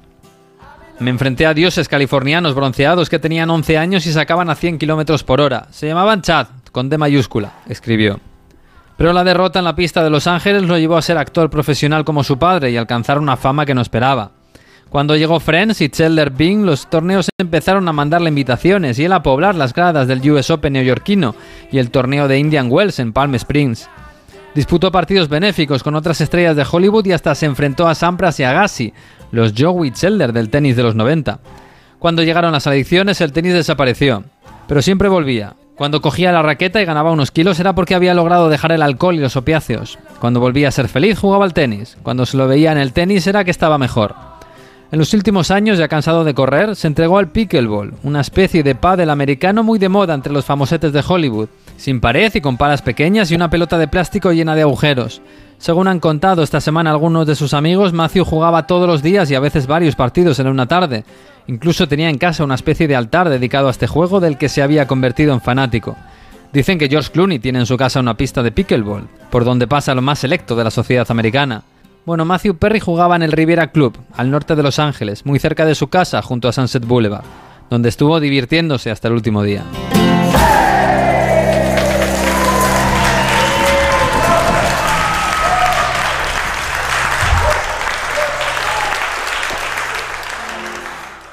En Onda Cero, La Cultureta. A los que lo hacéis porque os gusta colaborar con los demás o porque has dicho, anda a un kiosco de la 11 y te has animado a comprar un cupón para ver si hay suerte, vamos a todos los que jugáis a la 11. Bien jugado. Porque hacéis que miles de personas con discapacidad sean capaces de todo. A todos los que jugáis a la 11, bien jugado. Juega responsablemente y solo si eres mayor de edad. Pantalla. Pantalla. Pantalla.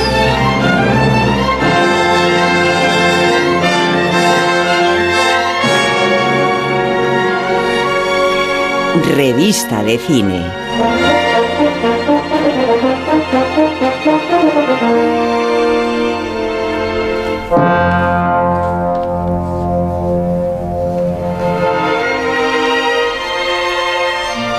Teníamos programado una edición especial de pantallas, con mucha enjundia. Isabel Vázquez tiene un inventario inabarcable Pero vamos. de series y de Tiene, películas. vamos, o sea, está, El anuario del cine. El se está, se del está- se cine. está combando la mesa por el peso de, la- de los folios. Y claro, las aperturas del el tiempo por este despliegue que hemos hecho lírico, que veremos. Hay Babilonio que marea. Yo me he quedado con ganas de hablar más de Vito de Los Ángeles.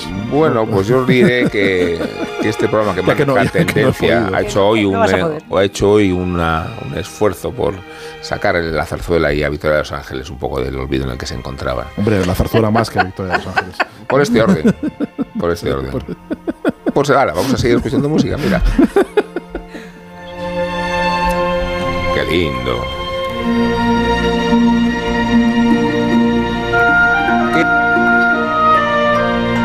Que me puede pinchar el trailer.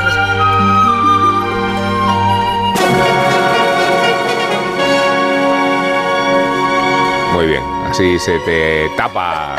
Es que Isabel. Isabel hacía, Se me hacía una- unas- censura. una mímica rarísima. Se me censura. No hay juego a las charadas. No entendamos nada. Nos podéis No, juego- no voy de compañera de charadas con Decía- vosotros en la vida. siete, tío. siete letras. de- Bueno, Siete como no va a haber un especial pantallas, como no va a haber un especial pantallas, No. Saben a qué. vais a hacer algunas alusiones a experiencias muy recientes Yes. y entusiastas o no. ¿De qué A ver, yo sí, sí, la verdad que a favor. ¿A favor ¿De a favor de qué, por saben a qué. Saben a qué. Saben a qué. Saben a qué. No, es la película de habla catalán eres tú. Ah, no saben a qué, pero, pero no lo voy a hacer como Eugenio. ¿Por qué no? Porque porque, porque soy de Valencia. tengo cierta vergüenza. Vale- Además, mi catalán no es normal. Es madrileño, recriado en Valencia y Sí, afincado en claro, Zaragoza. tengo un ¿Pero habla muy, catalán? Muy bastardeado, sí, lo habla, claro que lo habla. Pero muy bastardeado. Eh, ¿Y más hablas en bastardeado tercera persona de incluso ti que mismo, como. Aida Nízar o qué? Eh, no, como, en fin, de verdad. Eh, eh, que, Que no, que saben pierdo a qué él el se estrenó el Saben martes. Se estrenó el martes esta semana, de- es la de David Trueba, la Sobre de sobre Eugenio. Eugenio, que, que la verdad que está muy bien. Tiene un- una cosa que a mí me sorprendió muchísimo y me dieron incluso ganas de levantarme de la butaca al principio, que nada más terminar los créditos, en el que es un cartel en el que dice eh, el, el uso del tabaco en esta película Ah, sí. responde a las costumbres de la época. Dice, Es que y están fumando todo el rato, claro. Fumar perjudica seriamente la salud. En una película en la que hay un personaje que muere de cáncer y no precisamente por el tabaco, me parece eh, cuanto más, eh, cuanto menos gratuito, ¿no? En general. Estuve viendo esa más allá de la sospecha de la de Fritz Lang eh, y no hay una escena en la que no haya no tabaco. fumo. Bueno. Están fumando, pero es normal. No hay una escena sí. en pero la a que mí no me- hay un cigarrillo. Me gusta que lo hagan notar, me gusta que lo hagan notar y que se hayan preocupado de ese aspecto, porque una de las cosas que echo de menos yo en las películas de época es que casi nadie fuma. Claro. Es una cosa, o sea, na- nadie Que lo han sale eliminado, fumando. no, y que era imposible hacer esta película sin tabaco, porque es que Eugenio pero era lo tienes que hacer, seña característica. Pero que no hace falta subrayarlo y decir en un, en un cartel. Bueno, ahora sí hace falta subrayarlo todo, porque sobre todo porque es una, una película, una multinacional, y al final estas cosas eh, terminan por Sí, meterles un hace- pleito de es que tú no avisaste que el tabaco mata, y es como señor, no me no beba usted lejía, ¿sabes? la lejía no tiene- pero la- los botes de lejía lo pone, lo sabes. Se toma, entonces Eugenio se toma su vodka con naranja y su y su ducados, Ducados. y su paquete de ducados está muy bien, Un está tremendamente bien recreada eh, el juego y eso que es una cosa que a mí nunca me termina a mí de, de gustar el juego de la imitación, ¿no? De A mí la- lo, me la- parece que Verdaguer está- eh, de- le decía al Sina en la entrevista el otro día que que dice que no sabe si le darán premios, pero que un enfisema igual sí, porque no ha fumado más en su vida, en plan eh, en plan broma, pero o sea, Verdaguer demuestra voz, trabajo que, se pueden hacer interpretaciones más allá de, de las eh, mímesis estas absurdas de la gente intentando eh, eh, como copiar todos los tics y quedarse con lo superficial, él hace una Sí. interpretación total, es un actorazo, es increíble. Y hay una parte que aporta Verdaguer que, es, que a mí me parece relevante, que tiene que ver con el atractivo de Eugenio. Para los que, ten- para los que crecimos con, con Eugenio, Eugenio es ese señor circunspecto que es graciosísimo y sigue siendo graciosísimo y le pilla el timing perfectamente de los chistes. O sea, los chistes funcionan en la peli como si estuviera Eugenio contándolos en el año 82. O sea, es que la gente estaba muerta de la risa, no por recordar los chistes, por el mítico momento del 1, 2, 3 de la... No, es que era, es que los cuenta igual de bien y, y se convierte en él. Y sabe, Sino nos cuenta además, muy bien, no, pero la génesis de los chistes, de, cómo va llegando, Cómo va quedando- a, con- a ese- a cómo se es. convierte en el contador de Pero no me parece baladí el que una cosa tan particular como es la comicidad de Eugenio sea capaz de adquirirla. Pero hay otra parte que No me parece baladí, lo he escuchado en alguna zarzuela. En la, Pero, pero esto, Isabel, Isabel recuerda mucho, recuerda mucho, y yo no sé si estaría inspirado en la transformación de Darth Vader. directamente. Total. O sea, es, Ey, ves ahí como voy. un personaje Claro. que además no, no- no es un personaje luminoso, es un personaje tristón, un, un chico de Barcelona que, que toca la guitarra. o sea, Es un triste, es, un triste, es un señor funcionario. triste, bueno, no es un pero funcionario, que es un poco a empleado de poco- joyería. Poco a poco se va transformando, eh, va, va adoptando esta pose por las circunstancias, ¿no? Por, por- por- por- pura inercia y se va transformando y hay un momento en el que ya se pone la camisa negra y se convierte en el personaje. y está Porque muy negra bien tengo eso. el alma. Eh, de hecho, vamos a ese Eugenio que también retrataba el documental de Xavi Ross y Jordi Rovira, que salió hace algunos años, que sabemos que tiene una parte muy siniestra después de eh, el final de esta película. Entonces, lo que, lo que retrata que es ese periodo luminoso, lo que quería destacar de verdad es que no es como decía Baladí, tampoco. ni la ver, comicidad siniestra ni el la pe- la atractivo. película Y el empieza y atractivo termina lo- pero en- en déjame la muerte terminar lo que de- decía. No, ahora no te dejo. No te prenda. es que lo que quiero destacar es que eh, Verdaguer no solamente es un actorazo, sino que es un tío muy atractivo, es muy sexy y eso se lo aporta también al personaje de Eugenio, que nadie le habíamos visto el sexy a Eugenio. La erótica hasta de que- Eugenio yo nunca Totalmente, pues en la La película Rosa. está. Pues en la película está. Verdaguer. Pues que no, pero Rosa. Pero Rosa. Pero Rosa. Pero Rosa. Bueno, pues vayan a verlo, luego me lo la cuentan si me tengo o no tengo. En las la la mejores mujer, salas. la de la mujer. Bueno, claro. En las mejores salas. eh, aquí Total. acaba la. ¿Ya? No, digo, ¿no? Que todavía disponéis de un minuto para. Pues resulta que Victoria de Los Ángeles. eh, Sergio se ha quedado con ganas de decir. Oye, yo de fui, yo de fui cuando se murió, me, me pilló en Barcelona y hice su. ¿Eugenio? No, a Victoria de los Ah. Ángeles hice mi cola para ver, para pre- presentar mis respetos delante del ataúd. Muy bien. Sí. Estaba abierto además. Sí. Está Sí, Eugenio también ahí. No, Fue muy emocionante. Bueno, pues eh, os agradezco mucho vuestro concurso, eh, vuestra presencia, quiero decir. También celebro mucho la ausencia de Guillermo Altares. Yo no, yo le he echado de menos. hemos, no, no, yo no, y- de menos. vale, tú sí. Hemos, hemos de agradecer a José Luis Gómez que nos acompañaba hoy en los mandos técnicos y a, y a- Otro José Luis Gómez. y a Gema Esteban que estaba en el- la tutoría de la experiencia radiofónica, a Ana Ramírez que es nuestra guionista y a María Jesús Moreno que es nuestra productora. Empiezan a salir las letras de Las crédito. letras. Y a JF León, que despide el programa como es costumbre. A vosotros os veo dentro de una semana, con placer. A Guillermo Altares también, que se incorpora. Y a la audiencia, pues también en siete días y en el podcast eternamente, ¿no?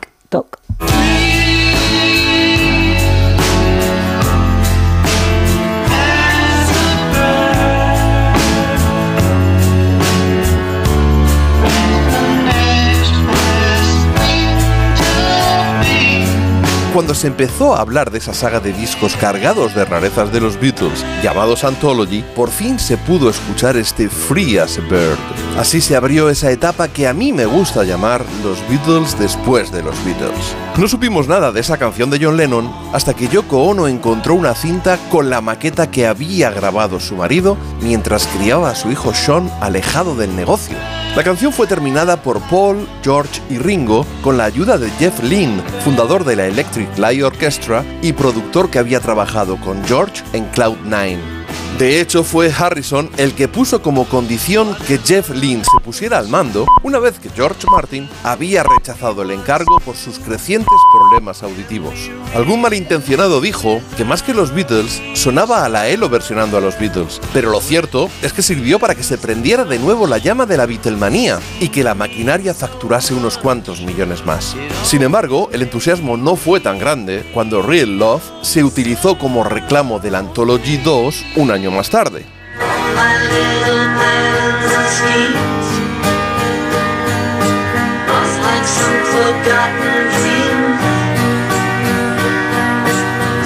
A George Harrison no le gustaba nada la canción. Incluso hay quien asegura que le parecía una mierda. Y es que básicamente se trataba de acompañar a John en una canción que ya se había editado como single en 1988. Al menos era una toma diferente a la que se publicó y el propio George grabó un buen solo. Pero se negó a seguir trabajando en una tercera canción, Now and Then, que estaba en una fase más embrionaria y a la que incluso le faltaba el estribillo. Además tenía peor sonido y el piano estaba demasiado alto. Era imposible separar la voz con la técnica de la que disponían entonces. Para que os hagáis una idea, así sonaba la maqueta. I know it's true. It's all because of you. Pero todo cambió, como hemos contado esta mañana en la Cultureta Calimocho, cuando gracias a Peter Jackson se desarrolló ese software que con inteligencia artificial era capaz de separar a los distintos instrumentos. Y con la voz de John bien limpia, Paul se puso a trabajar en ella escribiendo una línea de bajo y arreglos orquestales junto a Ben Foster y Gilles Martin. Ringo le agregó la batería. Además aprovecharon unas guitarras que había dejado grabadas George Harrison en los 90 y Maca ha tocado un solo con slide imitándole. Todo un homenaje. Y el resultado es este.